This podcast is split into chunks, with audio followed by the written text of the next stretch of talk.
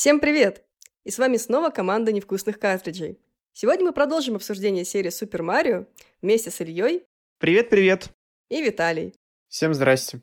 В прошлом выпуске мы прошлись по двухмерным Марио, а сегодня мы тем же образом пройдемся по 3D Марио. Честно сказать, наверное, 3D Марио мне всегда были ближе, чем 2D, поэтому я думаю, что сегодня у нас обсуждение пройдет чуть больше, чем в прошлый раз мы ушли в историю. А сегодня мы непосредственно вам расскажем, потому что, мне кажется, все из нас играли в 3D Mario больше, чем в 2D. Да, для меня 3D Mario — это куда более комфортная тема, чем 2D, потому что, как-никак, а вот отпечаток 2D Соника, рекордная скорость упоминания Соника в подкасте «Ура», на меня произвел впечатление, поэтому к физике 2D Mario мне труднее адаптироваться, но 3D Mario, он во многом, скажем так, перенял философию 2D Соников, как это было бы ни странно, потому что большинство трехмерных Марио, они больше про exploration, то есть исследование уровней, там, нахождение секретиков, ништяков, чем современные 3D Соники, которые больше, скажем так, про гоночную составляющую, которую нужно добежать от точки А в точке Б за минимальный промежуток времени на максимальной скорости. Раннер. Да-да-да.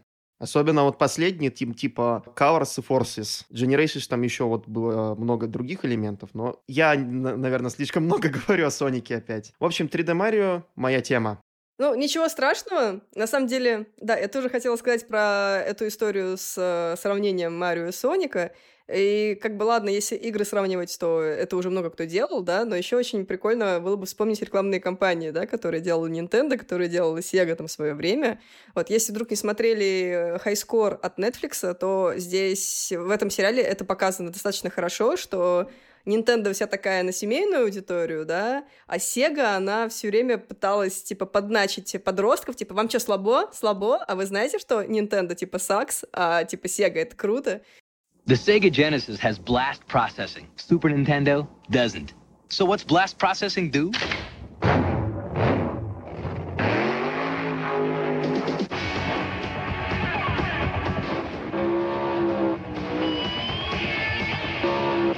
And what if you don't have blast processing?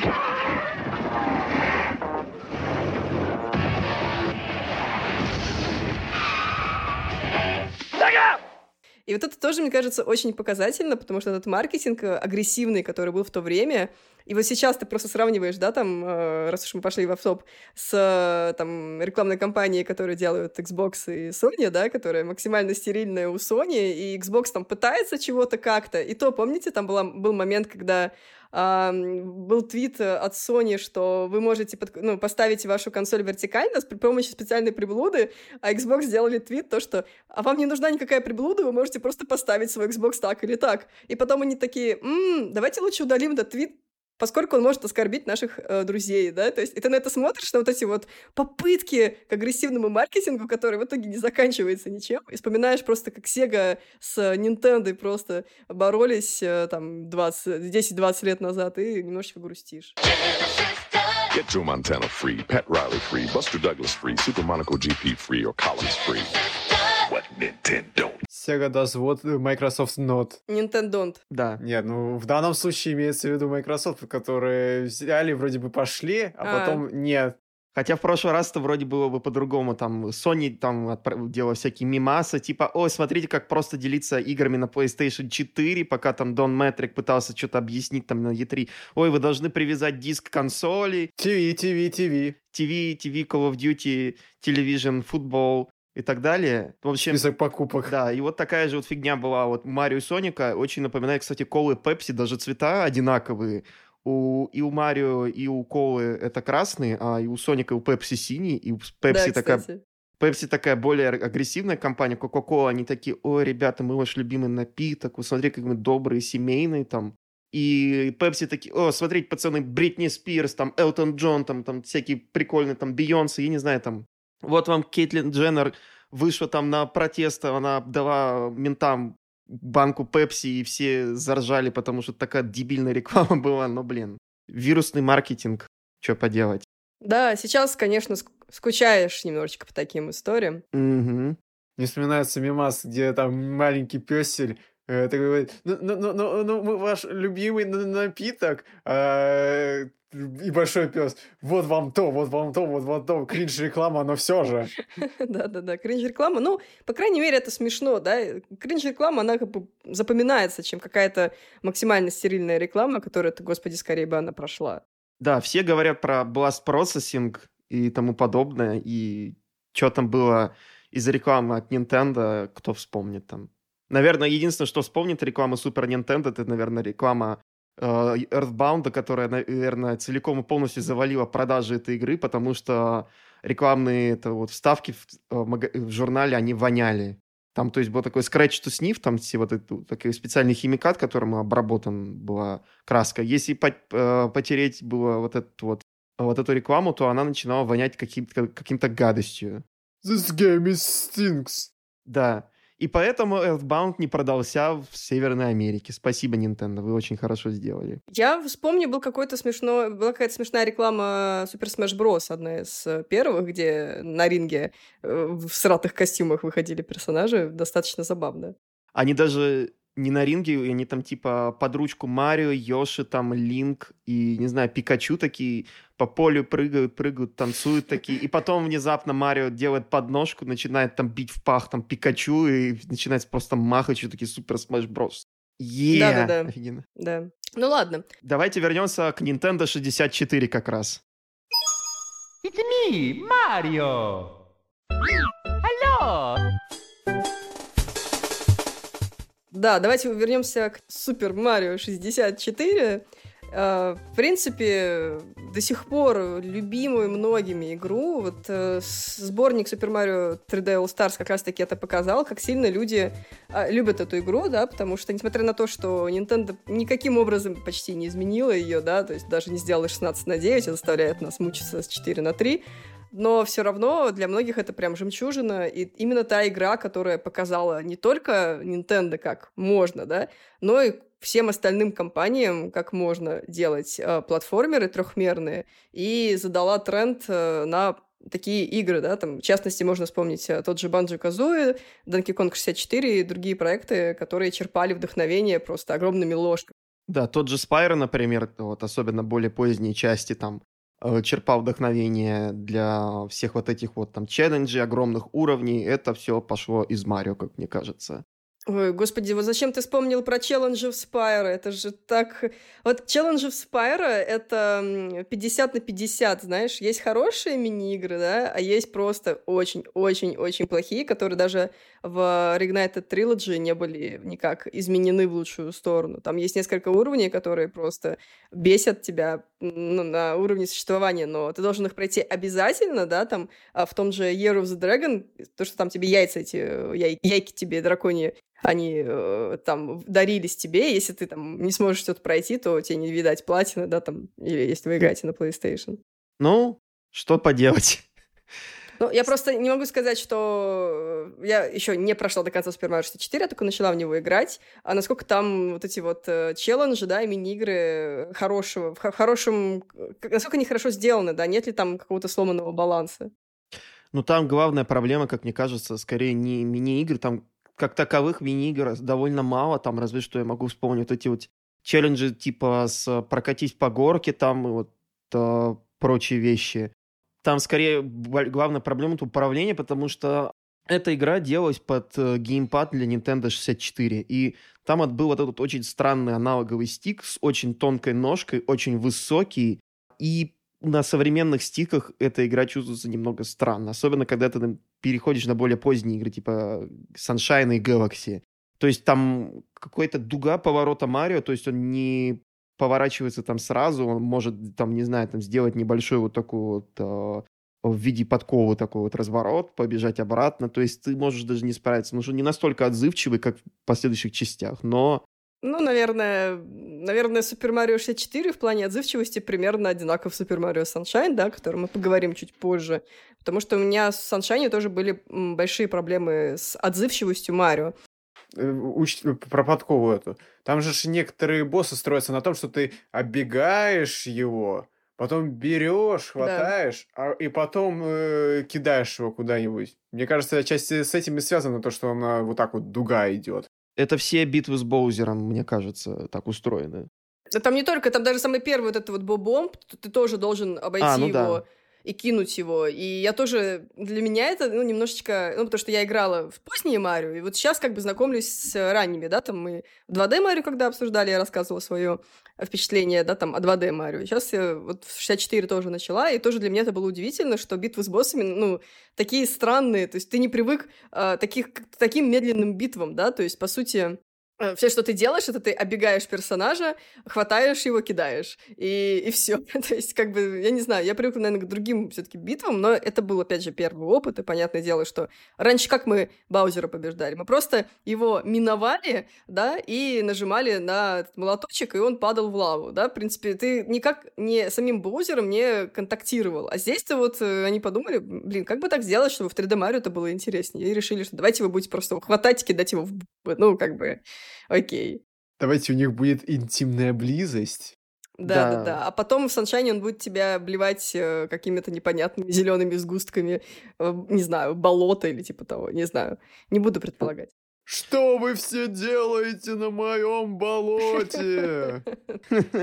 Да, причем он еще там спич, как бы бейзится в этой огромной ванне, так что у них там, видимо, хорошая была компания до того, как Марио пришел. И конкурсы интересные. И конкурсы, да. В общем, Super Mario 64. Да, она... Вообще вся эта игра учит игроков, как пользоваться аналоговым стиком, потому что они, скорее всего, никогда не видели такую модель управления в жизни. И то есть вся вот эта игра, она заточена на то, что показывает, как тебе нужно вот там потихонечку отклонять его, чтобы там прокрасться мимо растения пираньи, чтобы его потом на него прыгнуть или ударить и получить синюю монетку, которая весит 5 золотых монеток там. Пройти там еще, вот, не знаю, мимо препятствий там потихоньку, чтобы не свалиться, там вот все вот это, там все увеличено, все враги увеличены, гумбы стали прям вот значительно больше в объеме, и хитбоксы у них тоже большие.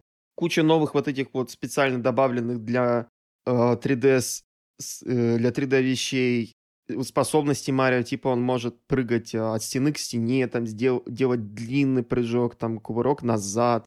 Он хватается за края платформ, когда ты слазишь с них без прыжка. То есть все вот это вот было сделано, чтобы облегчить навигацию по 3D уровням. И поэтому вот видно, что с одной стороны они прям постарались, чтобы это сделано было хорошо, но с другой стороны, что и игроки еще не привыкли к такому управлению, и разработчики сами только-только его осваивали.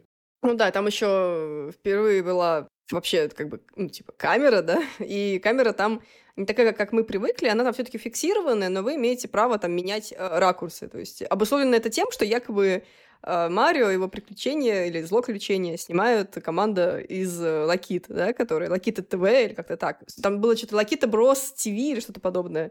И из-за этого вот после того, как ты, например, я играла сначала в Sunshine, потом пошла играть в 64, и в Sunshine ты можешь как бы крутить как хочешь, да, а в 64 у тебя вот эти вот несколько углов, и в платформере, конечно, это неудобно. Ну вот прям очень неудобно, но я понимаю, что в тот момент, наверное, было сложно сделать свободную камеру, поэтому как бы довольствоваться приходится этим, но это так понимаю, что вот сейчас в 64 довольно сложно играть, в частности, из-за вот этой вот камеры фиксированной. Меня вообще смущает, что Лакиту, которые в прошлых частях были врагами, тут внезапно, мы снимаем Марио, все дела, причем вроде бы как они снимают не для Боузера, хотя я точно не знаю. Не помогают, просто... они тебе объясняют, то есть да, мне кажется, что они здесь позитивные, ну, опять же, давайте вспомним Марио Карт, где Лакиту, собственно, те, кто отсчитывает старт, да, и помогают тебе взобраться обратно на трек, если ты упал.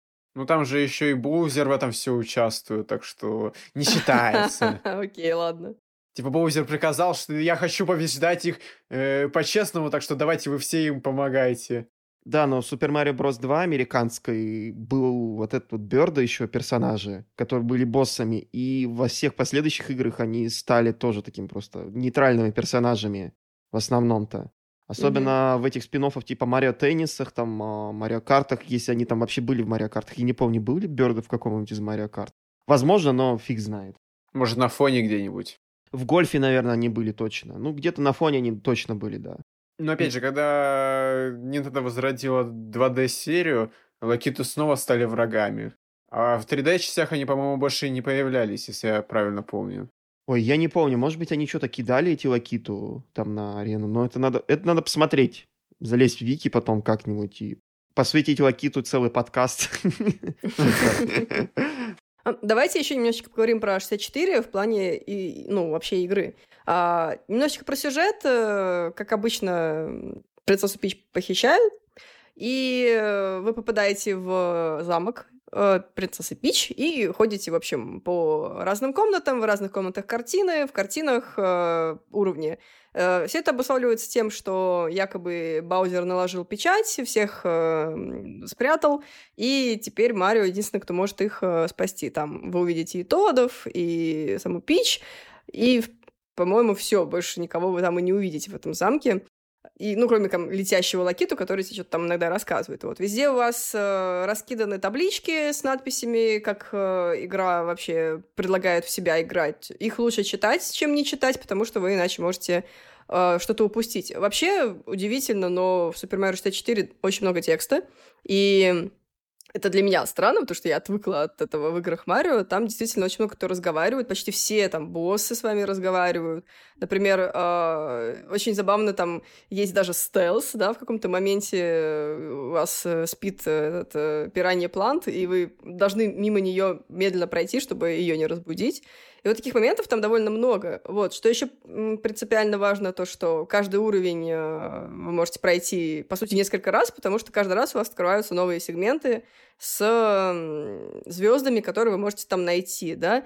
Это странно, потому что это не очень удобно, как в случае, опять же, с Sunshine, о котором мы будем говорить дальше, потому что вы не можете просто зайти на уровень и сделать все, что вы хотите, да, вам нужно обязательно через подменю выбрать, какой именно сегмент вы хотите пройти, там, вы хотите бомбы, или вы хотите там мини-игру с этим склоном, да, либо еще что-то. И в этом вам нужно выбрать в самом начале, когда вы будете заходить в этот мир.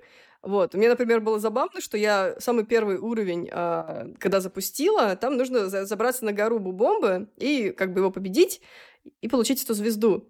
А я увидела в другом прохождении, что там можно... там есть этот Кусалкин на привязи, ты можешь просто прийти, там его спустить с этой привязи, и он тебе откроет доступ к этой звезде. И я бы такая, о, классно, ну, сделаю сначала это, а потом пойду наверх, да? И в итоге я пошла, взяла эту звезду у Кусалкина, и игра такая, молодец! И выкидывает меня обратно, короче, в замок, и для того, чтобы мне пройти, нужно опять туда идти. Вот это вот немножечко неинтуитивно, с моей точки зрения. Опять же, я понимаю, что это все есть некие программные ограничения и так далее, просто вот мне это было довольно странно. Ну да, особенно учитывая, что в Super Mario Odyssey наконец-то это добавили.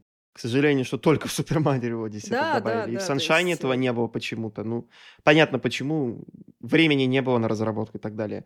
А в Mario 64 это программное тоже и временные ограничения у них были. Картридж на Nintendo 64 тоже довольно мелкий, поэтому вот текстом пришлось ограничиваться, а не озвучкой. Из озвучки там просто всякие там эти voice-клипы, которые были там... Такой Марио делает там вау, уху, и Боузер тоже кричит. Да-да-да. Разумеется, вот это же знаменитый So Long Gay Bowser, который все думают, что звучит как So Long Gay Bowser. So Long Gay Bowser! Который, к сожалению, убрали из Super Mario 3D All Stars по причинам того, что использовали японский ром. И Баузера в Японии называют Кинг Купа, поэтому Баузер не подходил. Они такие бай-бай сделали. Бай-бай! Вместо этого. Да. Baby! Все именно так. В любом случае, если вы не играли, то рекомендуем. Это именно тот Марио, которого вы любите. И вот это самое его начало, да, это истоки. И очень много, наверное, вы найдете вещей, которые вы впоследствии увидели в других своих любимых играх. Поэтому сейчас, в принципе, ознакомиться можно. Есть, помимо там эмуляторов, да, о которых мы не говорили, есть сборник Super Mario 3D All Stars, куда входит тоже игра. Да, в общем...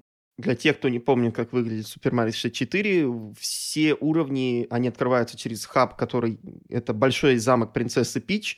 Сначала, чтобы открывать все новые там хоромы в этом замке, нужно будет проходить уровни, собирать звезды, находить ключи и потихоньку, помаленьку там, может быть, находить какие-то секреты, секретные уровни, собирать дополнительные звезды, находить всякие интересные вещички там, секретные ходы, там, если вы еще спидранер, вы знаете там всякие интересные баги, которые можно использовать, чтобы пробегать это все заранее. О, Илья теперь тоже заделался спидранером, да, Илья?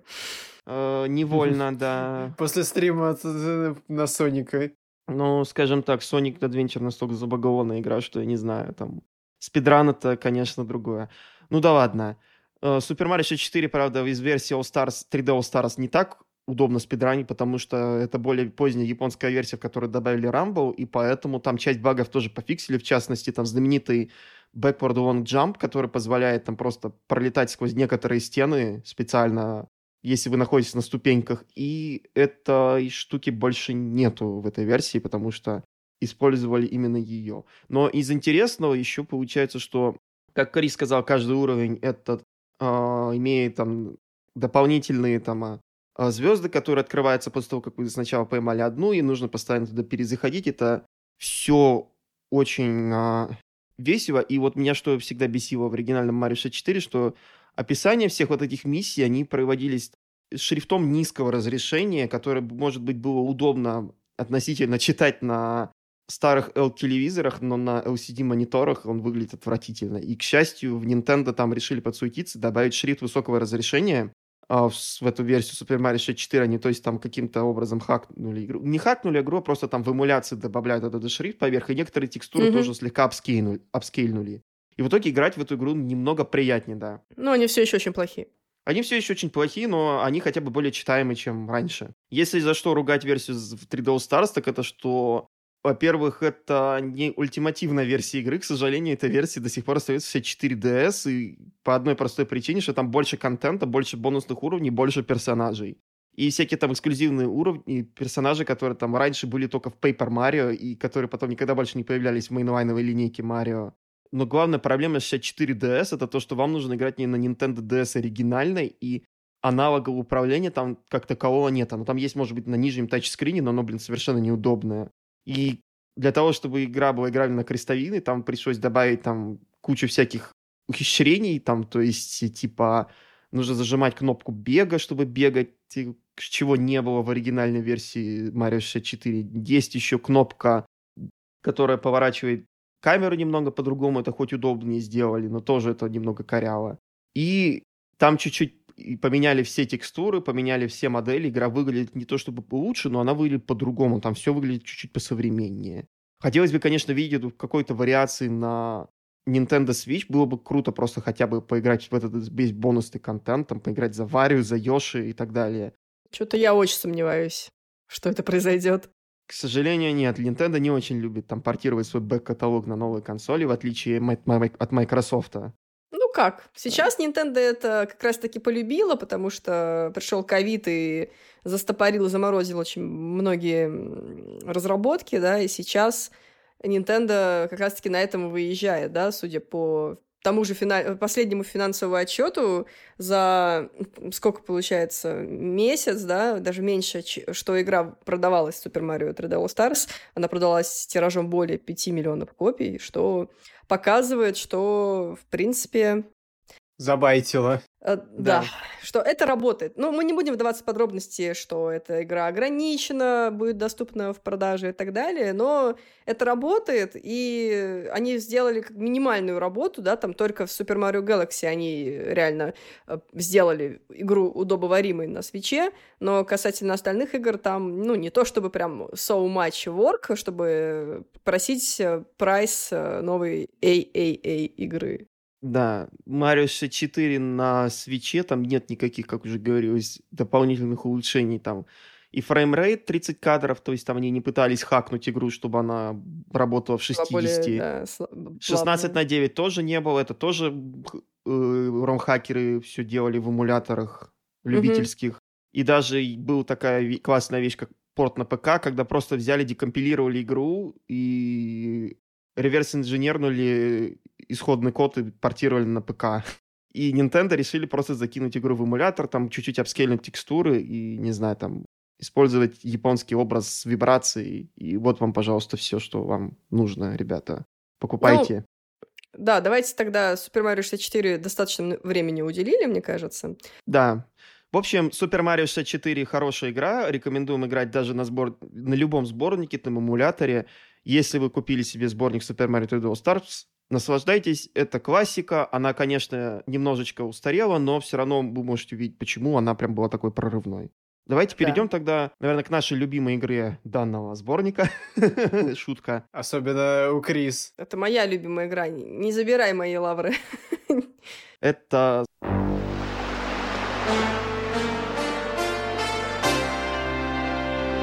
Super Mario Sunshine! Да, которая вышла спустя 6 лет, в 2002 году, на Nintendo GameCube. И оказалась тоже во многом прорывной игрой. Мы ни в коем случае не будем умалять ее достоинства, да? Просто... Мы потом поумаляем ее достоинства, да. Есть очень много вопросов к ней на текущем... в текущем плане, да, потому что у игры 92% на метакритике, и это, мне кажется, многовато все-таки немножечко для нее. Я, конечно, понимаю, что... Так, совсем капельку. Да, я, конечно, понимаю, что это 2002 год, да, там все дела. Ну да ладно. Илья, расскажи немножечко про предысторию этой игры, ты больше знаешь, чем я, а я тогда уже про саму игру расскажу. Ну да, в общем, когда завершилась разработка Super Mario 64, Miyamoto был увлечен работой там над Зельдой, там Ocarina of Time на Nintendo 64, и параллельно там еще внутри Nintendo шли эксперименты по созданию сиквела Super Mario 64, который решили назвать Super Mario 128. А потом было бы 360. Да. И Microsoft подали бы в суд. Да. Ну, в общем, что получилось, что публично показали только какую-то технодемку для GameCube, где просто показали 128 Марио на экране, который там физически движок кидал из стороны в сторону. Это было, по-моему, еще до релиза GameCube и все такое. И, ну, ничего такого полноценной игры ни разу не показали. И только потом уже что-то было под названием Super Mario Sunshine. Но до того, как Super Mario Sunshine вообще материализовалась, Nintendo пытались создать какой-то экспериментальный сиквел к Super Mario 64, было куча новых идей, но все эти вещи не увенчались успехом, и в итоге в сокращенные сроки новая команда в Токио разрабатывала полноценное продолжение, там, используя там, часть наработки, которые были созданы в Super Mario 128, но в основном это была новая игра, и руководил разработкой этой игры молодой Юсиаки Каидзуми. А Миямото был всего лишь в консультативной роли, в роли продюсера. Изменения вообще в команде и в том факте, что разрабатывалась она довольно сжатые сроки, отразились на качестве игры, как мне кажется, и, наверное, всем. Там видно, что очень часто было, и разработчикам приходилось там вырезать какие-то фичи, уменьшать количество контента и заставлять игру просто работать лучше. То есть, например, еще такая интересная вещь, там, когда до релиза игру показывали, она работала в 60 кадрах в секунду, а когда ее выпустили на кубе, то частоту кадров порезали наполовину до 30. И опять же, то есть там было полно всяких, скажем так, вещей типа уровня с казино, которые мы, наверное, потом когда-нибудь подробнее в него углубимся, но было просто видно, да. С починка. Казино — это другой уровень. Да, но там же видно, что он просто недоработанный. Там просто должно быть что-то больше. И уровень с починкой тоже такая вот дурацкая фигня, там какие-то баги с физикой. В общем, Sunshine — игра неплохая, но не то, чтобы она 92 балла из 100 на метакритике. Да, точно не 92, да, потому что Super Mario 64 ты играешь, да, и понимаешь, что там что-то может тебя не удовлетворить, потому что игра достаточно старая, да, а Sunshine тебя просто бесит своими вот этими вот историями, недоработками, какими-то прозрачными намеками на то, что тебе нужно сделать, и многое-многое. Немножко про саму игру. Это, на самом деле, сюжетная игра про Марио, что удивительно, там впервые появился voice-acting, да, и вы услышите, как говорит Пич, как говорит Баузер, но вы не услышите, как говорит Марио, естественно. Кроме, ну, как классические там его... Да-да. Наш любимый Чарльз, который так сильно любит озвучивать Марио. И, в общем, надоело Марио и команде Пич, Тодом работать, да, и спасать друг друга из разных мест. И они решили скатать в отпуск на чудесный остров Дельфино, Айл, да? Ну, Дельфина просто можно. Айл Дельфина, да. Да. И... Это отсылка, собственно, там... Для тех, кто не знает, Айл Дельфина такая отсылка к кодовому названию GameCube, который назывался Dolphin. И, то есть, если там вскроете, будет видно, что кодовое имя Долфин, он абсолютно везде. Ну, да, милая довольно-таки отсылочка. В итоге, когда они прилетают, что-то идет не так, какая-то непонятная клякса на полу, надо ее, получается, зачистить. Марио попадает в тюрьму. Марио попадает в тюрьму, ребята. То есть, как бы, что вы можете ожидать от игры про Марио? Что он попадает в тюрьму, и что все его пытаются как преступника клеймить, да? И несмотря на то, что рядом ходит Марио темный, который играет в перегонки с настоящим Марио, никто вокруг из этих местных жителей, которые похожи на, я даже не знаю, на кого, на каких-то больших, добрых, я не знаю, кто это, блин, как их назвать, чуваков. Вот. Никто не подозревает, что на самом деле, как бы, Марио ни в чем не виноват, но все считают все равно, что он преступник. Вам дается FLUDD, это такой, типа, искусственный интеллект, который умеет прыскать воду в нескольких разных режимах. На русском лив, L-I-V-V. Что? FLUDD в русской локализации называется L-I-V-V. А, лив. В русской локализации имеется в виду неофициальный. Нет, она считается официальной, потому что в Smash Bros. Он переведен. А, все поняла, хорошо. Вот. Все термины из Smash Bros. Официальны для всех остальных. Да-да-да, я поняла, да, там же очень много текста разных других игр. Ну, в общем, да, теперь вы знаете, что это еще лиф, но FLUDD, потому что мы играем на английском, понятное дело, потому что других вариантов нам Nintendo не дает. И, в общем, этот... вы можете либо прыскать вперед себя этой водой, либо вы можете немножечко дольше пролететь, потому что вода может устремляться вниз, и тем самым вы парите. Это очень сильно меняет вообще подход к играм про Марио, потому что здесь у вас, как такового классического геймплея, вы встретите только в специальных уровнях, когда у вас этот FLUDD отбирают, вы попадаете на отдельный уровень, чаще всего они отвратительные, я сразу вас предупреждаю. Вот, поэтому я даже не знаю, что лучше, когда у тебя есть... Ну, ладно, хорошо, FLUDD в некоторых моментах тебя начинает развлекать, потому что ты начинаешь понимать, как игра работает, ну, правда, понимаешь ты это не сразу, а все какое-то время, и, в принципе, ок. Потом вам еще дают другие разные режимы, ну, которые по КД заменяют вот эту вот возможность парить. Тоже, почему это сделано, непонятно, почему нельзя выбрать, какой конкретно вы хотите заменить режим, но вот вам по КД почему-то заменяют именно тот, который реально полезный. И вы можете либо слишком высоко прыгнуть, либо вы можете по... струя теперь пойдет как бы назад, и вы сможете путешествовать по водной глади, да, и очень быстро передвигаться по уровню. Там есть некоторые моменты, когда это используется, но достаточно мало. Чаще всего вы будете с основным либо набором ходить, либо вот с набором, когда у вас ракета вверх поднимает.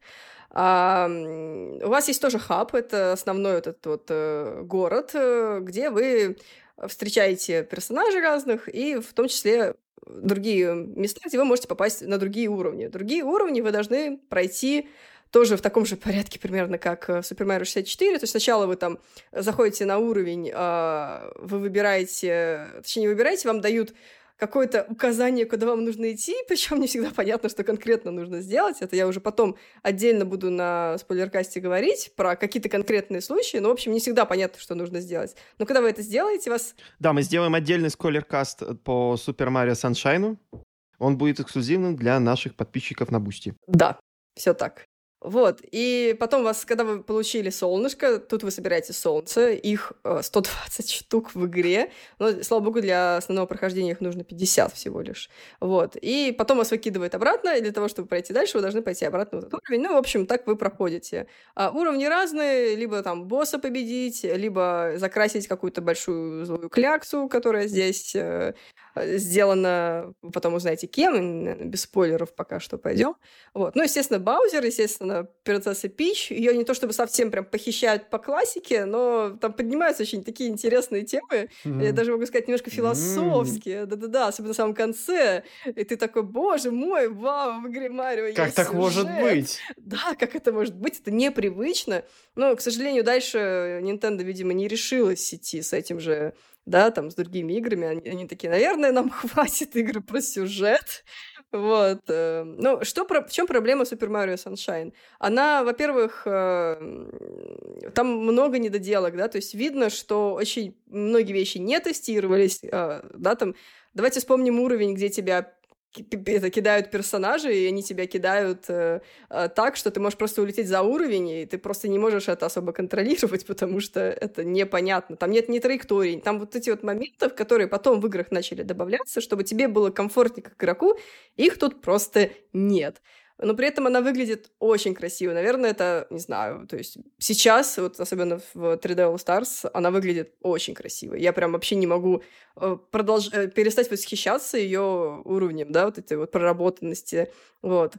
Очень смешно, что я читала, что типа ты как бы прилетаешь на отпуск, да, в отпуск, и ты такой, ага, то есть ты берешь отпуск, чтобы играть в игру про отпуск, вот, если ты хочешь пройти ее на 100%. Вот. Еще проблема в том, что собственно, прохождение на 100%, оно, во-первых, очень-очень-очень сложное. Там помимо этих солнышек, да, которых 120 штук, тебе нужно еще все монетки синие собрать, которые раскиданы везде, а их больше 200. И самое ужасное, что игра тебя ничем не вознаграждает, да, по итогу, что ты там потратил кучу часов, чтобы все это, чтобы все эти ужасные починка уровней пройти. Там еще есть уровень с огромной рекой, где тебе нужно на ужасных этих кувшинках, в общем, пропутешествовать до конца, и ты все время норовишь упасть или что-то, не достать что-то там. Ну, реально плохо это сделано. И тебя игра просто вознаграждает открыткой, где все персонажи написано «Have a good vacation». Все. Да. То есть видно, что вот эти вот моменты просто Каидзуми там доделала там за 50-й чашкой крепкого кофе, там уже там в 2 часа ночи, просто, блин, давайте уже все вот это заканчиваем, пойдем-то спать в свои спальные мешки там в офисе, там, или что они делали там, чтобы доработать эту игру для GameCube в 2002 году. Но, блин, конечно, основные уровни они еще более-менее, за исключением... Хотя нет, что там я говорю, там и основные уровни тоже так себе местами получаются. Вот первые уровни еще ничего. Но потом уже начинается веселуха, как мне кажется. Битвы с боссами там довольно интересные иногда получаются, но они все равно немного однообразные. Да. Они повторяются очень часто. Вот мне не понравилось, что они постоянно... Вот там этот кальмар есть, да, которого ты должен нащупаться сначала. Сначала ты должен их, в общем, у него оторвать. То есть, типа, ура, у нас family-friendly игра. Оторви-ка этому челу щупальца. Ты такой, ну я же не хочу, ему же больно. Вот. А теперь оторви ему лицо. Да, теперь оторви ему лицо. На полном серьезе. Да. Или, например, этот, там же этот есть летающие... Вьетнамские флешбеки. Летающая пиранья, или как это, да? Ну, вот этот, который... Пиранья Пит, по-моему, она называется. Да, пиранья Пит. И ты должен ее... В общем, реально как в пытках. Знаете, когда людей пытали тем, что наливали им воду, и они просто как бы... Ну, вы понимаете, да? Ты здесь делаешь то же самое с боссом, ты вливаешь в него воду, ему становится плохо, и потом ты еще по нему прыгаешь, то есть, блин... И он выплевывает эту воду обратно. И он выплевывает эту воду, то есть, господи, кто это придумал? Это вообще... Мне сейчас в это неприятно играть, да? Детям, ну, не знаю. Я думаю, наверное, много детей были травмированы, может быть, часть из них еще получила какие-нибудь очень странные фетиши на этом фоне. Я, в общем, думаю, Mario Sunshine не лучшая игра для вашего 5-8-летнего племянника или племянницы. Лучше просто дайте мне Super Mario Bros. U. Ура, смерть! Ну, просто я никогда не чувствовала себя там плохо относительно каких-то других боссов, да? Я чувствовала себя плохо в... Yoshi's Crafted World на Switch'е, где ты просто унижаешь малыша Боузера, просто отвратительно, ты, я не знаю, как бы ты его просто избиваешь, и это тоже очень чувствуется неприятно.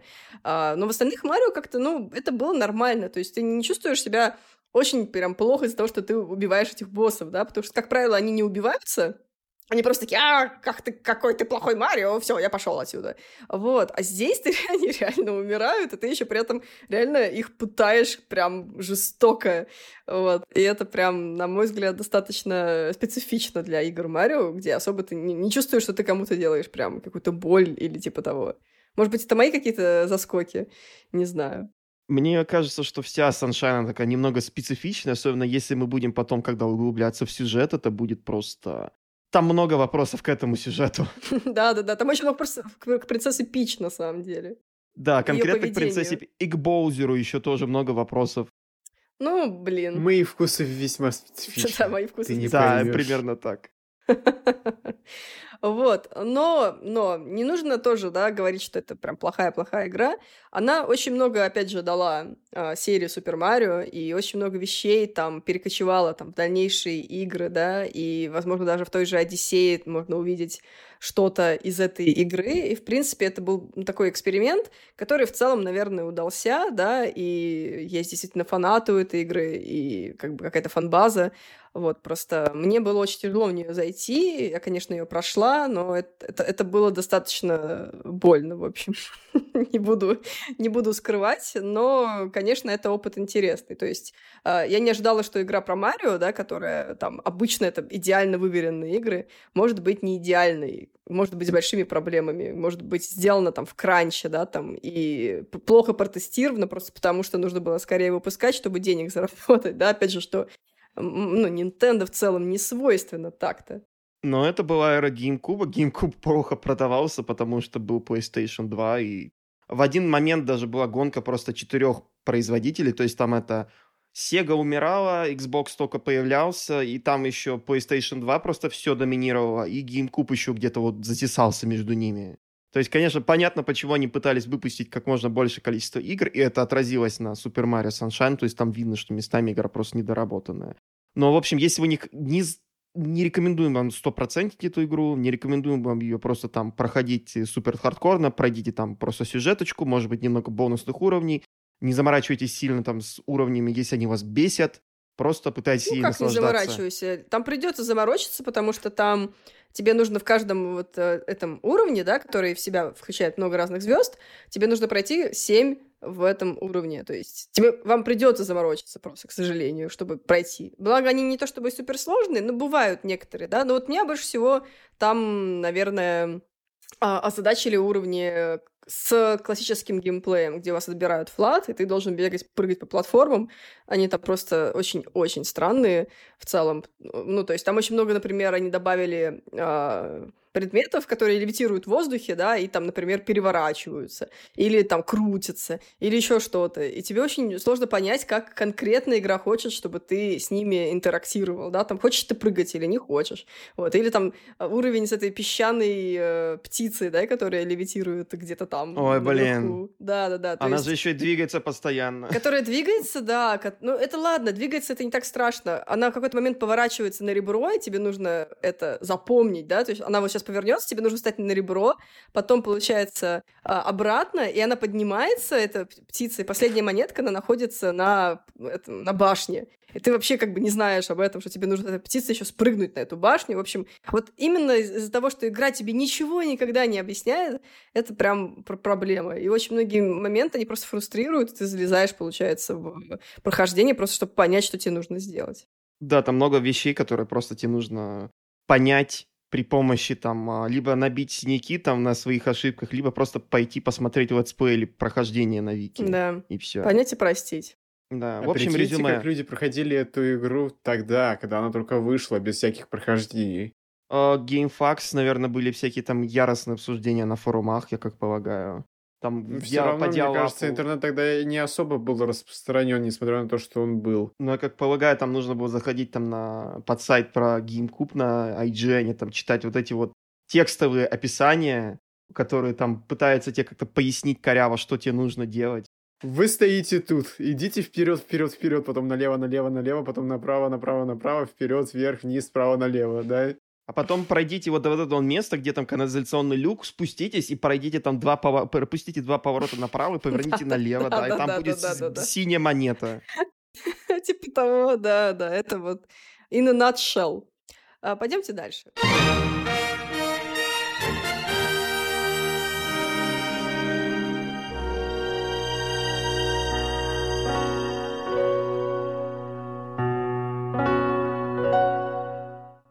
Да, в общем, мы уже, наверное, говорили, что в Super Mario Sunshine были такие уровни, которые проходились без фладда или лива, с кучей таких вот абстрактных элементов, где все крутится, вертится, и, мне кажется, во многом этими уровнями Nintendo вдохновилась для следующей части 3D Mario на Wii, а именно Super Mario Galaxy. То есть вы можете, наверное, догадаться, откуда там ноги растут, но вообще Super Mario Galaxy по сравнению с предыдущей нашей темы разговора, она просто не то что на голову выше, она просто в другой галактике. Простите за шутку. Простите за каламбур. Да. Super Mario Galaxy, наверное, моя любимая игра из этого сборника, потому что не только, что она... Мне кажется, не только у тебя. Да, она не только хорошо оптимизирована для Switch'а, но она еще просто хорошо играется. Она прям вот отточена до идеала практически. И, не знаю, там единственная игра, которая она может уступить, наверняка, это, наверное, Odyssey.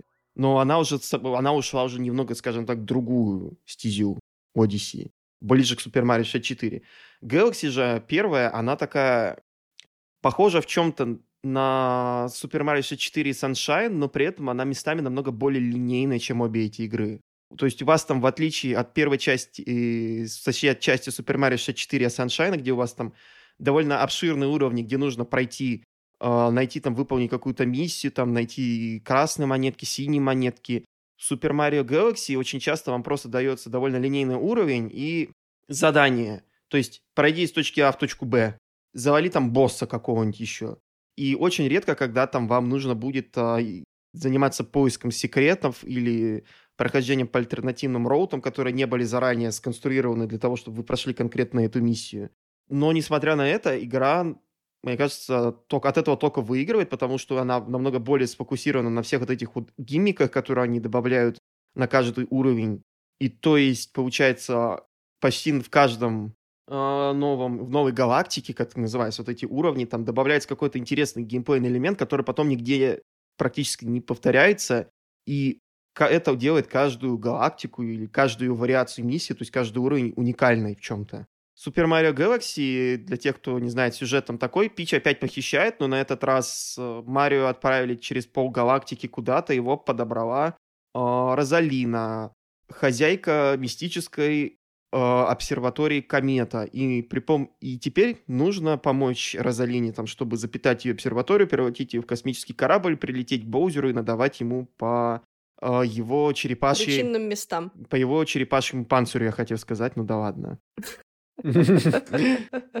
И, в общем, там вообще сюжета довольно много по сравнению с многими Марио играми. Только там нету вот этих вот катсцен с озвучкой, как было в Саншайне, а вместо этого там есть бэкстори Розалины, которая спрятана там опционально.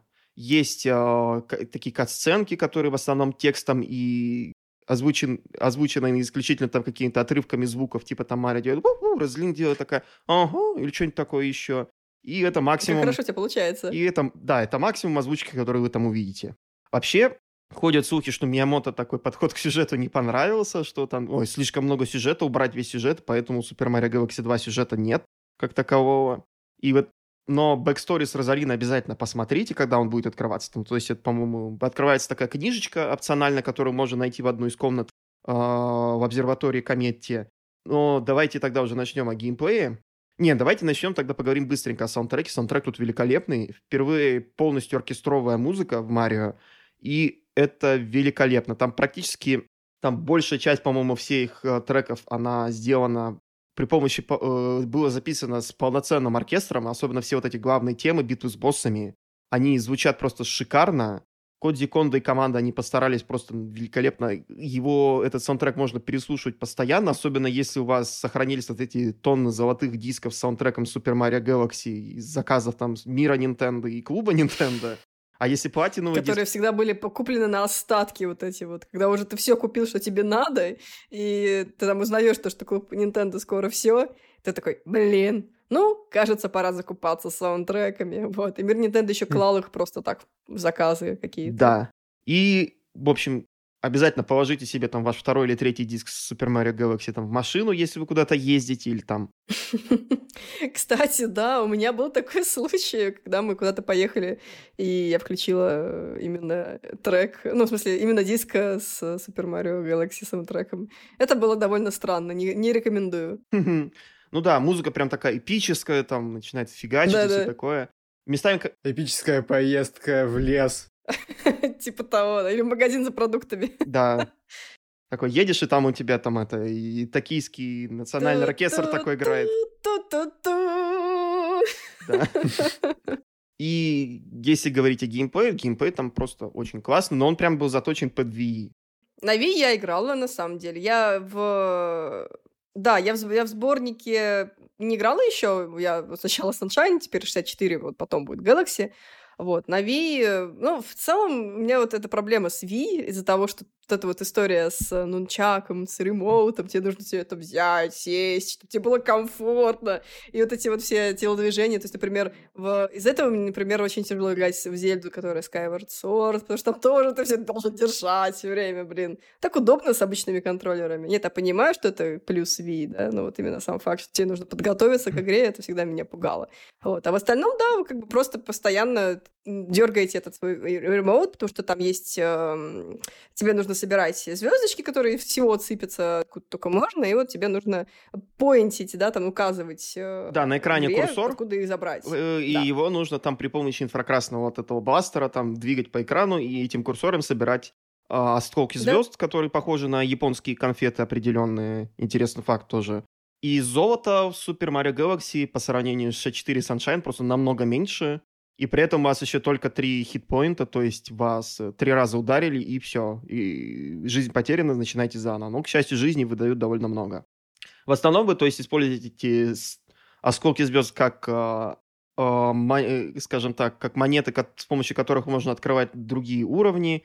Еще они дают вам новые жизни, а иногда еще их можно отстреливаться, то есть направить на какого-нибудь врага при помощи курсора прицел, там, нажать на специальную кнопку и выстрелить вот этим осколком в него, и вы можете его тогда слегка контузить или некоторых даже убить. Это иногда помогает, но по большей части все, что вы будете делать, подходить к ним, прыгать или, как было на Wii, вы встряхивали Wii Remote, и Марио делал такой волчок и бил кулаками вот так вот вражину. Это можно делать в прыжке, то есть там можно также делать, там, скажем так, специальное приземление, как оно было. Я, наверное, забыл сказать, в Super Mario 64 там добавили такой трюк Марио, просто нажимаете на кнопку Z, по-моему, на контроллере 64, и Марио просто падает вниз на попу и ударяет по тому, что находится там под ним. Это потом перекочевало, разумеется, по-моему, в Sunshine или нет? По-моему, в Sunshine этого не было, но в Galaxy это вернулось, и там еще были вариации там с типа того, что можно было сделать волчок, потом волчком вот так вот удариться об землю, всех контузить. Не, волчок был в Саншайне, и можно было прыгнуть и приземлиться попой. Да, ну да, я уже забыл просто, блин, я играл на прошлой неделе. 100%. Угу. И в Galaxy тоже там вот этот волчок, он намного... Он, получается, сделан отдельно там от FLUDD. Его не нужно раскручиваться, чтобы делать это. Просто нужно тряхнуть Wiimote. На Switch'е это вывели на отдельную кнопку, к счастью. Но все равно можете трясти джойконом, если вам так хочется это делать. Но все равно эти... Ну, это схема взята из NVIDIA Shield версии. Да, еще была китайская эксклюзивная версия на NVIDIA Shield. Это просто был какой-то эмулятор с слегка измененными текстурами для кнопок и китайским переводом. И спамить этот волчок тоже нельзя, потому что он для этого не был предназначен. Но арсенал движений, в принципе, он там может быть не такой большой, как в Mario 64, но мне кажется, он более сфокусирован на том, что нужно делать. Главное, наверное, вот прикол всего геймплея Mario 64 — это прикол с гравитацией, то есть теперь Марио бегает не просто по плоской поверхности, а по планетоидам, астероидам и прочим там космическим телам, и поэтому направление движения гравитации, они не как вот, как обычно у вас сверху вниз, иногда там может быть снизу вверх, а там вот обязательно к центру гравитации там каждой планеты, там еще бывает вещи, когда вы бежите, там и гравитация меняется, там в специальных участках, которые показываются стрелками, это тоже надо учитывать. И при помощи специальных звезд вы перепрыгиваете с одного астероида на другой, там, или планетоида. Затем вы также можете... Бывают сегменты, когда вы просто летите в космосе, и при помощи курсора вам нужно хвататься за определенные, там, по-моему, это такие вот маркеры, нажимать на кнопку, притягивать Марио к одному, потом к другому, и так вот поочередно перемещаться в открытом космосе из одного места в другое. И все вот это используется также и для боссов. У боссов тоже странная гравитация, особенно когда они большие. Там один из, например, первых боссов так устроен, что у вас просто есть... Вам нужно взобраться по нему, но немножечко так оббежать у него своя отдельная гравитация, и потом уже использовать ее, чтобы добраться до верха и так далее. И еще... Мне кажется, ты уж такие прям детали-детали вдаешься, да. На самом деле. Вообще, битвы с боссами, если уже говорить о них, то там у них тоже небольшая проблема, они тоже повторяются. И больше всего, что вы будете делать для того, что, по большей части, чтобы воевать с боссами, это использовать этот вот удар волчком, который нужно который он подходит и, по-моему, для битв с Боузером, и для битв там с другими боссами. То есть вы будете отбивать какие-то летящие в вас там снаряды, кокосы, как было в одном случае с одним из боссов и так далее. Но, тем не менее, мне кажется... Ну, с боссами, что касается боссов, то... Ну, вообще, в Марио очень часто боссы повторяются, да, там, в той же Одиссе, да, там, одна из самых больших проблем — это боссы. На мой взгляд, они либо слишком легкие, да, либо они, опять же, повторяются, поэтому... Ну, как-то вот так получилось у Nintendo с боссами, как-то не хватает на них творчества какого-то. И что еще интересно, то есть, как в 64 Sunshine... Вам нужно иногда перепроходить один и тот же уровень, чтобы там открылось какой-то новый альтернативный путь прохождения, и для этого можете там получить еще дополнительную звезду какую-то. Вы собираете вот эти маленькие звезды, и потом в результате боя с каким-нибудь там из боссов или открытия какого-то еще дополнительного интересного вы получаете большую звезду, и она вам открывает доступ к новым уровням. То есть вы собираете вот маленькие звезды, собираете большие звезды, а все они там потихонечку открывают там отдельные уровни, как называется, галактики, потом еще там открывают больше мест на самой обсерватории, и так или иначе вы проходите, потом у вас будет финальная конфронтация с Боузером, и потом, не будем тоже говорить о спойлерах особо, там будет финальная катсцена, интересный такой плот-твист небольшой, и, в общем, сюжет там не такой, скажем так, растянутый и нудный, как в Саншайне, мне кажется, он намного лучше в этом плане, он во многом даже опциональный, там особенно предыстория Розалины, но мне кажется, что он выполнен просто наголо лучше, чем то, что было в предыдущих частях, где просто там Пич такая: «О, я тебе тортик испекла», и все. И режиссура тоже выполнена чуть-чуть получше, да. И чем Саншайн, то принцессу украли, а нет, не украли, а нет, украли. Вот и нифига непонятно, такая фигня. И, в общем... Galaxy, она не зря получила восторженные рецензии, там, когда она вышла там, на Wii, что все просто сходили с ума: вау, это настолько круто, посмотрите, Марио бегает по астероидам, прыгает по галактике, там какие крутые трюки с гравитацией, это все действительно сделано очень хорошо, это действительно впечатляет, и, что интересно, оно практически не забаговано даже, и камера работает очень хорошо, то есть там за редкими исключениями там практически даже не нужно двигать камеру каким-то образом, она все делает за тебя. И даже когда ты бегаешь там по кругу... Ты вокруг, не подвигаешь. Да, ты ее не подвигаешь там. И когда там даже бегаешь там вокруг этих астероидов маленьких, Марио не сбивается там, когда бывает такое, что там он бежал, и потом внезапно сбивается управление. Такое случалось пару раз, но намного меньше, чем можно подумать. И вот все вот эти трюки с гравитацией, они на самом деле чувствуются довольно органичными, и играть в это все приятно, особенно когда там бывают места, где Марио там бегает по стенам, там собирает, там прыгает с поверхности на поверхность, отправляется там с одного астероида на другой. Все это сделано очень плавно, и даже на Wii игра работала в 60 FPS, это выглядит просто шикарно даже на Switch'е. Да, и сейчас она выглядит очень хорошо. Да, она была... Несмотря на то, что она на Wii выходила, да, которая там... Ну, вспомним Xenoblade Chronicles, да. Ну, давайте вспомним. Вот, то Galaxy смотрится очень круто даже сейчас. Ну, как, собственно, и Sunshine, да, который тоже все еще очень хорошо смотрится. А играется уже не очень. Ну, это уже другой момент. Ну, на Switch'е еще интересно, что фактически там управление движением там оно сделано очень неплохо. Теперь нужно собирать осколки звезд при помощи курсора, который назначен на гироскоп, а в портативном режиме это сделано при помощи тачскрина. Вроде бы, не знаю, кому-то это кажется удобным, кому-то не нравится, что нужно постоянно там поднимать большой палец или правую или левую руку с управлением, там, чтобы посвайпать по экрану, потому что, особенно зависит от того, у вас Switch или Switch Lite, там размер экрана тоже влияет на это. Кому-то может показаться это неудобным, но мне кажется, это неплохое компромиссное решение, особенно учитывая того, что оригинал использовал там просто сенсор-бар под телеком и инфракрасные вот эти светодиоды. И мне кажется, что, в принципе, сделано это все очень круто. В принципе, там улучшений особых в Mario Galaxy на Super Mario Stars каких-то нету, только там, что разрешение чуть-чуть повысили и, может быть, чуть-чуть апскейнули. Сделали там, скажем так, улучшили разрешение тоже шрифтов там и некоторых текстур слегка. Но это не особо заметно, то есть просто видно, что как будто бы это вы запустили в эмуляторе. И фактически это частично и есть эмулятор, а частично это просто было портировано на Switch, чтобы оно, как я полагаю, шло быстрее. То есть там отдельные элементы игры эмулированные, отдельно идут при помощи родного такого нативного кода на Switch'е. Это такая из технических составляющих. Производительность игры хорошая, то есть там ничего там не виснет, ничего не лагает. И, конечно, хотелось бы, чтобы было там полноценный ремастер, как было Crash или Spyro, потому что Galaxy эту игру даже не ремастер, а ремейк. Ну, может быть, там и ремастер типа того, что Sony делал в прошлом поколении. Мне кажется, как раз-таки не обязательно. Ей нужен какой-то ремейк или ремастер. Она выглядит все еще отлично, играется отлично. Какой смысл? Лучше бы 64, вот, да, ремейк. Окей. 64 ремейк бы очень был бы хороший, или хотя бы вот там, не знаю. Да, Galaxy вообще, честно говоря, не вижу смысла. Они и так подтянули, да, там все, что только можно. В версии для All Stars. Единственное, что момент, что вторую часть никто не выпустил. Я до сих пор не могу перестать смеяться с людей, которые, когда только анонсировали All Stars, все были так сильно удивлены, да, и то, что для того, чтобы открыть вторую Galaxy, тебе нужно пройти все там 3 игры, потом одного тебя открывалось где-нибудь там в меню, знаешь, вот такие очень смешные, в общем, теории. Естественно, ничего такого нет, не завезли. Вот. Но то, что вторую часть, конечно, почему-то в сборник не включили, это, конечно, достаточно странно. И обидно, что до сих пор во вторую Galaxy можно поиграть только на Wii. И на Wii U там может быть, по-моему.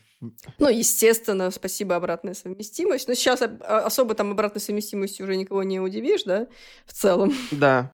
Поэтому, да. Ну, слушайте, мне кажется, про Galaxy очень-очень подробно уже Илья все рассказал. Давайте поговорим немного о Galaxy 2, да? Там, я думаю, не особо... Ну, давай немного, да. Да, Galaxy 2, это, то есть, она вообще... Ее изначально разрабатывали, это типа подобие DLC, просто там минимум сюжета, там сюжет практически нету. Там из нововведений, по-моему, насколько я помню, это новые уровни, можно кататься на Йоши, и теперь Марио летает на корабле, который в форме его головы.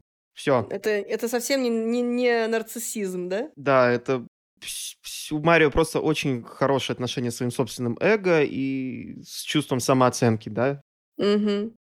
Ну, в общем, и первую, и вторую часть мы горячо рекомендуем. В принципе, сборник можно купить только ради первой Galaxy, да, чтобы комфортно играть на свитче в дороге или дома, если вы предпочитаете. Поэтому очень-очень рекомендуем. И давайте перейдем ко второй. Не таким... К 3D Land, я думаю, уже можно. Ну, я не знаю, если ты хочешь сказать там пару впечатлений от Galaxy 2, там... Как ты на Wii играла? Я очень давно играла, наверное, уже больше 5 или 6 лет. Честно говоря, очень-очень мои эмоции уже улеглись, и я, честно говоря, не помню конкретно, что я чувствовала, когда в это играла. Вот. Я думаю, что можно будет расчехлить вторую часть на стриме, потому что есть диск, есть Wii U, поэтому, в принципе, можем, если кому-то будет это интересно, в принципе, можем показать. И заодно в прямом эфире все и пояснить свои эмоции. В общем, Galaxy 2 хорошая игра, но она во многом повторяет идеи Galaxy 1 там, и это просто такой, считайте, это какой стендалон экспанжен пак. Ну, в принципе, это даже, наверное, неплохо в случае с Galaxy.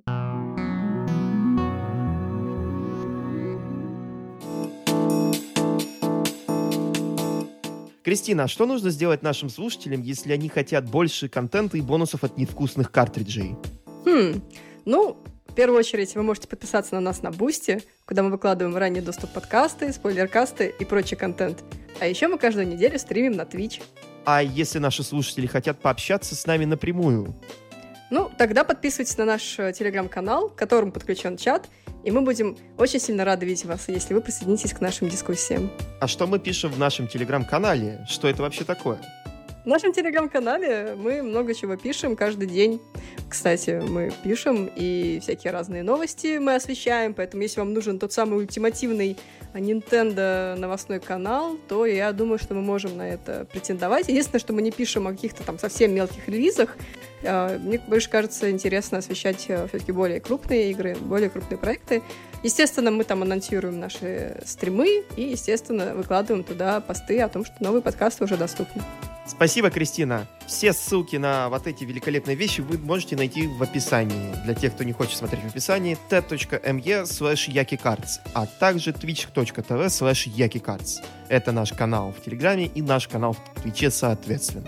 Будем рады видеть вас также на нашем Boosty, boosty.to/yakikarts. Ссылка будет тоже в описании этого выпуска. Заходите, это дешевле, чем кофе в Старбаксе. Ну, несколько раз. Нынешние цены в Старбаксе меня убивают просто.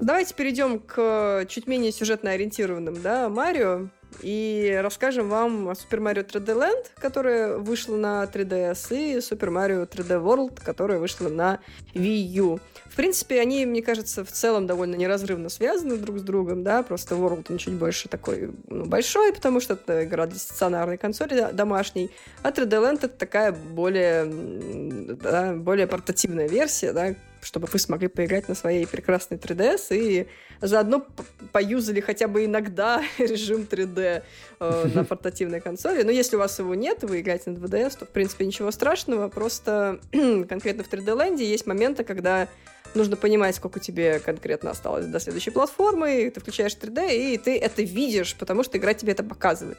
А когда ты играешь в обычное, да, там, в обычном режиме, то можешь не допрыгнуть или перепрыгнуть или еще что-то, только просто потому, что ты не понимаешь, насколько сильно она далеко. Вот. А в целом это набор уровней трехмерных, которые не связаны между собой практически никаким сюжетом, да, то есть ничего такого нет. То есть в 3D World там похитили фей, Бowser похитил фей, и ты должен их спасать. Ну, в принципе, как бы вообще смысловая нагрузка минимальная, просто играешь и получаешь удовольствие. В 3D Land примерно то же самое, просто в чуть меньшем формате, потому что, ну, понятное дело, не такие ресурсы у портативной консоли, как у Wii U. А в целом обе игры очень-очень хорошие, с огромным удовольствием прошла их. В 3D-ленде еще открываются, и в World, в принципе, тоже после прохождения основной линии открываются еще дополнительные миры с увеличенной сложностью, поэтому если вы хотели челленджа, который вам не доставал, да, то есть мне, например, в World челленджа не доставало, потому что игра достаточно простая, да. Что еще важно сказать про 3D World, что там впервые появились уровни с Капитаном Тоадом, которые впоследствии переросли в отдельную игру Капитан Тоад, Treasure Tracker, которая вышла на Wii U и которая вышла на Switch. По-моему, даже она стоила не full прайс, да? Поправьте меня, если я не права. Да, она, по-моему, была там $40. 2500 она сейчас стоит. Да, вот, то есть она была дешевле, но от этого не менее хорошая, отличная, на самом деле, отличная игра-эксперимент, поэтому если вдруг не играли, то вот в 3D World, которая выйдет вместе с... Пока непонятно, что оно из себя будет представлять, Bowser's Fury, да, я так понимаю, какие-то новые уровни или что-то подобное. В феврале выйдет она на Nintendo Switch по full прайсу, в этот раз не очень понятно почему, но окей. Там можно будет играть вместе с вашими друзьями через интернет. Это удивительно, но это будет. Вот. Естественно, вам нужно будет иметь подписку Nintendo Switch Online для этого, но, опять же, всегда есть возможность вклиниться в семью и платить $300 в год на всех. То есть, точнее, вы будете платить $300 в год. Это, по-моему, вообще самая-самая лояльная история из всех, которые сейчас есть в подписочном формате. 3D Land и 3D World еще интересны тем, что они берут намного больше элементов 2D Mario, чем предыдущие части 3D серии. То есть, например, в 3D Land и 3D World нету шкалы здоровья, как в Galaxy Sunshine или 64, которую можно восстанавливать при помощи золота. Там у вас нужно подбирать лечилки, и у вас только, как в 2D Mario, вы можете там... стать маленьким Марио, если вас ударили, когда вы обычный Марио. Если вы находитесь в костюме, то вы потеряете костюм. Также там мувсет, он похож на Galaxy, но он чуть-чуть упрощен, мне кажется, тоже. И, в принципе, вся игра нам напоминает такой лайтовый Super Mario Galaxy, особенно 3D Land. 3D World, он больше заточен под кооператив. И, конечно, вдвоем не играть интересно, но когда вы играете уже вчетвером, это начинается полнейший хаос. Зато веселый хаос. Да, хаос, он на то и хаос, особенно в Марио. Это чем-то еще напоминает эти 2D New Super Mario Bros. U и Wii. Там тоже немного хаотичный кооператив. Это правда, да.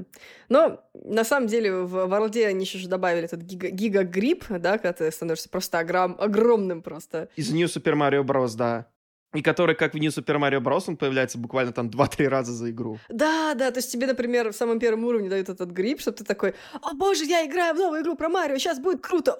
боже, я стал огромным, все мои друзья стали огромными, мы бежим, крушим эти блоки, в общем, круто, круто. А потом в итоге тебе дают там спустя, не знаю, пол игры второй раз, ты такой, ну окей, ладно.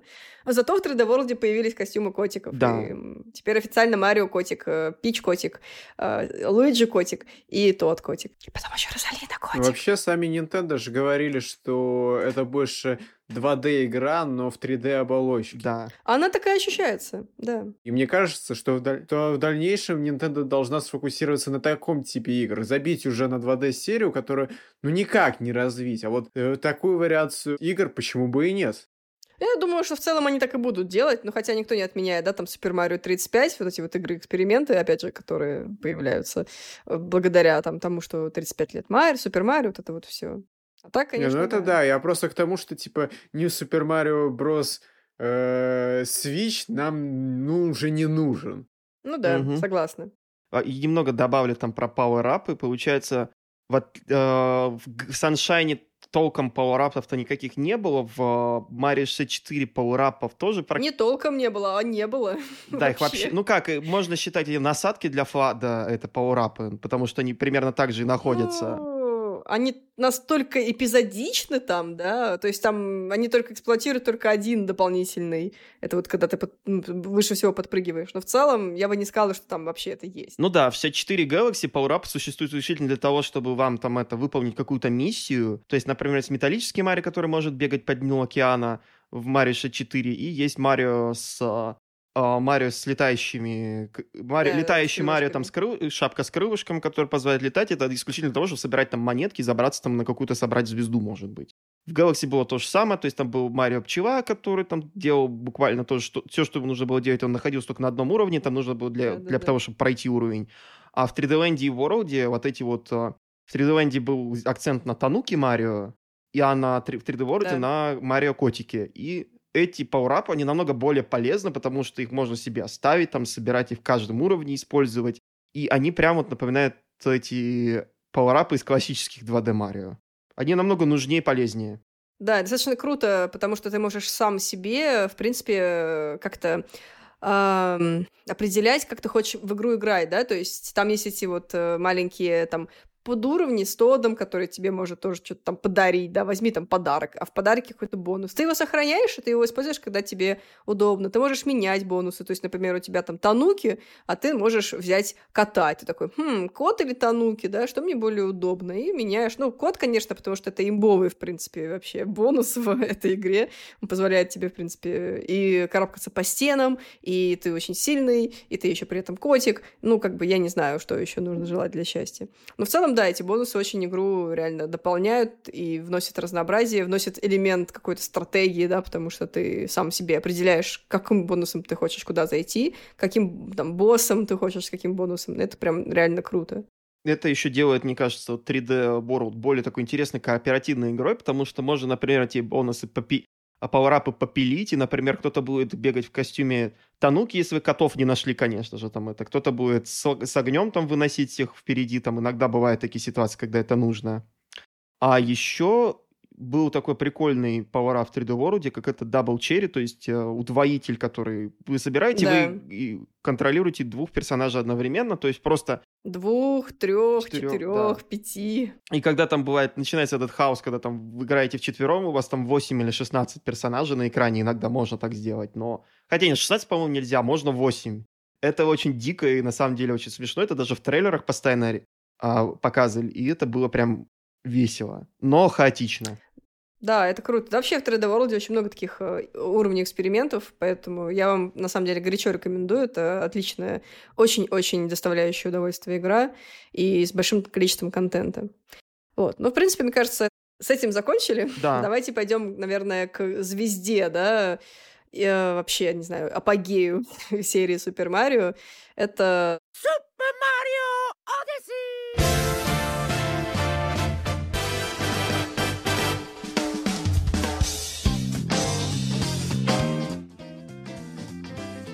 Это, ну, не то чтобы лонч-тайтл для Switch'а, да, он вышел чуть позже, но, в принципе, можно считать, потому что он вышел в первом году жизни консоли, он был с такой помпой анонсирован, и вообще в целом Очень много было вообще внимания этой игре, и она продалась, кстати, очень даже неплохо.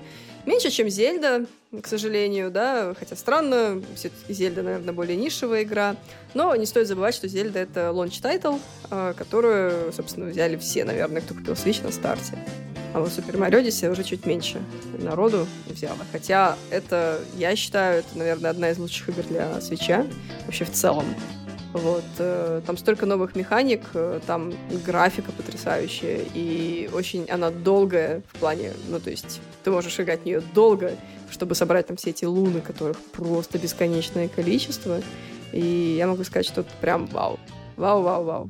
И по сравнению с предыдущими частями, то есть это она следует заветам во многом Super Mario 64, то есть там много всяких там миссий, которые можно выполнять на уровне, уровни очень большие, там куча всяких вещей, которые можно собирать, там, то есть это для любителей Банджо-Казуи, может быть, там, не знаю, Donkey Kong 64, если кто помнит, только все намного лучше, чем в этих играх, разумеется. И самое главное, не нужно перезаходить в уровень каждый раз, когда вы собрали Уну. Да. Но Super Mario Odyssey внесла новую механику шляпную механику, как бы это ни звучало. Зашляпливание. Да, вот что ребята сказали. Это значит, что вы можете кидать шляпу и на какого-то персонажа и на какое-то время стать этим персонажем. И на этом тоже очень много чего задействовано. Вы, например, можете стать тиранозавром. Господи, как же это круто было. Это один из первых там уровней, где ты видишь спящего тиранозавра, который потом помогает тебе пройти уровень, потому что ты за него играешь. И это очень интересная механика. Просто это такая механика, которую можно было бы очень легко сделать плохо, да, потому что это, ну, реально очень много работы, чтобы сделать это достаточно классно. А здесь Nintendo сделала очень-очень интересно вот это все, и это добавляет тот самый элемент разнообразия, который не хватает часто играм про Марио. И ты как бы играешь сначала платформер, потом ты играешь за кого-то, потом снова платформер, потом еще какой-то уровень, который необычный, да, там в 3D World тоже это было, то есть там были уровни обычные, потом тебе дают покататься на этом чудовище, типа лохнесского чудовища, потом тебе снова дают обычную. И тут примерно то же самое, вот эта вот динамика здесь меняется постоянно, поэтому игра не успевает тебе надоесть. Причем самое, что интересно, Nintendo так напирала на вот в своих трейлерах на город, на вот этого тиранозавра. А в итоге этот тиранозавр появляется всего пару раз в игре, а город — это просто, очередная локация просто. А еще вспоминается, как фанаты Соника начали: Sonic Adventure копирует. Да, было такое. Спиндэш в Марио, как так можно? Jump up in the air. Там еще и финальная тема классная есть, тоже такая очень похожая на Соника в чем-то. О, да. Не будем ее спойлерить, но она прям классная. Пройдите игру, посмотрите сами. Не, игра действительно стоящая. Если у вас нет ее в коллекции, то, пожалуйста, возьмите, вы не пожалеете. Там... Даже если вы не любитель Марио. Super Mario Odyssey берет все то, что было в предыдущих играх, и делает это лучше в 100 раз. Главная фишка в том, что вы можете играть... Вы подружились с этим вот великолепным призраком под названием Кэппи, у которого сестру тоже украл Боузер вместе с принцессой Пич, и Боузер теперь пытается устроить там медовый месяц для себя и Пич, и насильно жениться на ней. Нет, сначала он пытается свадьбу устроить. Да, он пытается устроить свадьбу, и там, то есть он пришел в несколько там локаций, нагадил везде там, чтобы устроить себе там празднование так называемой свадьбы, и вы пытаетесь это все расхлебать, там иногда в буквальном смысле вы в одной из локаций вы становитесь таким поваром и пытаетесь разобраться, что там за супчик сварили для праздничного стола Боузера, и в один прекрасный момент вы становитесь куском мяса и прыгаете в бульон, и вас там хватает огромная птица и пытается вас съесть. И вы начинаете с ней биться. Это будет такой босс локальный. И, в общем, да.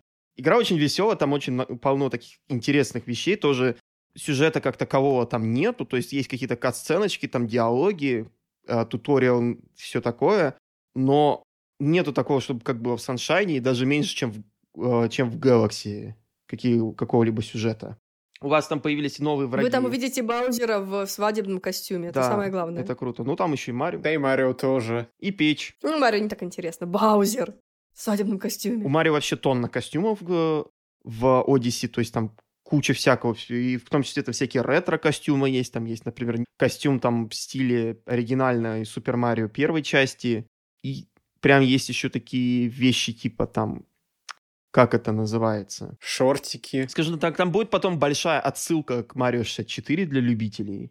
Не будем точно говорить, что это. Полно просто всяких всевозможных секретных путей, там скипов в другие королевства, если понадобится. И каждая луна, которую вы собираете, там, когда вы выполните миссии, она засчитывается вам в общий счетчик, и это она позволяет вам быстрее пройти игру, там, и сюжетку точнее. Все это намного круче выполнено, чем в Galaxy, чем в Sunshine, тем более. И как таковых, конечно же, пауэрапов нету, все это было заменено вот этим вот зашляпливанием, которое мы уже описали. Миры, то есть, тоже очень разнообразные, красивые, то есть нет вот этих вот отдельных локаций, отдельных подуровней, как в Galaxy. Уровни намного... Они прям очень большие по сравнению с тем, что было в 64 и Sunshine. Там куча всего, что можно делать, собирать там. Куча всяких интересных там предметов, которые можно набирать. Там есть какие-то фиолетовые монетки, которые работают только в отдельных локациях. На них можно покупать всякие финтифлюшки, костюмы. Если вы там запутались или вы играете с маленьким ребенком, есть, во-первых, режим, который подсказывает там, где можно найти очередную луну. Есть там еще какой-то ограниченный кооперативный режим, где один игрок играет за Кэппи. Это похоже на то, что было в Galaxy, где один игрок играл за курсор и стрелял звездами. Ничего такого интересного себя не представлял. В основном это синглплеерная до сих пор игра. Но есть там мультиплеерные компоненты типа там доски рекордов там с игрой на скакалке, мини-игр тоже там. И такой после лонча был еще интересный мини-игра, когда кто-то прячет шарик на локации, и нужно их найти за определенный период времени. И вот еще также можете найти эти шарики, их поймать, и там за это вам даются какие-то всякие ништячки. И вам помогает в этом Луиджи. То есть там вы даете задания, вы там бегаете. Одно время были скандалы по этому поводу, потому что Switch взломали, и кто-то в невозможные места добавлял вот эти шарики, которые просто без взлома игры нельзя было получить. Но, по-моему, это пофиксили. Я надеюсь, это пофиксили. И, в принципе, обязательно попробуйте этот режим. Я думаю, вам должно попасть что-то хорошее, что вы сможете найти. В общем, рекомендации просто выше крыши. Обязательно поиграйте. Наверное, просто главное событие 2017 года помимо Зельды было на Свитче. Безусловно, да. Если вы любите коллектофоны, если вы там сохли по... Хочу Банджо-Казуи, там предзаказали Юкалейли, несмотря на отговоры всех остальных ваших родственников, друзей, там, может, не надо... Потратьте эти деньги на Одиссею. Аминь. Не знаю, я вот, когда играл в Super Mario Odyssey, меня редко, когда игра так цепляет, что я могу залпом проходить несколько дней по несколько часов. И вот Odyssey — это одна из немногих игр, которые вот из этих типов. То есть я в первый раз, когда сел за нее, я часов 5 наиграл в нее, и мне не надоело. Потом часа 4, потом еще там пару часиков, и я уже прошел. И... Блин, это шикарная игра. Да, она и Зельда тут были такие вот игры, которые я тоже проходил залпом, как и Виталий. То есть садишься, хочешь в нее каждый день поиграть. Вот сегодня надо поиграть вот в эту игру обязательно, потому что мне так нравится. И сидишь, и играешь, и это круто. Аминь. Мне кажется, что в целом все основные игры 3D Mario мы затронули. Надеюсь, вам было интересно послушать про столь богатую историю этой серии.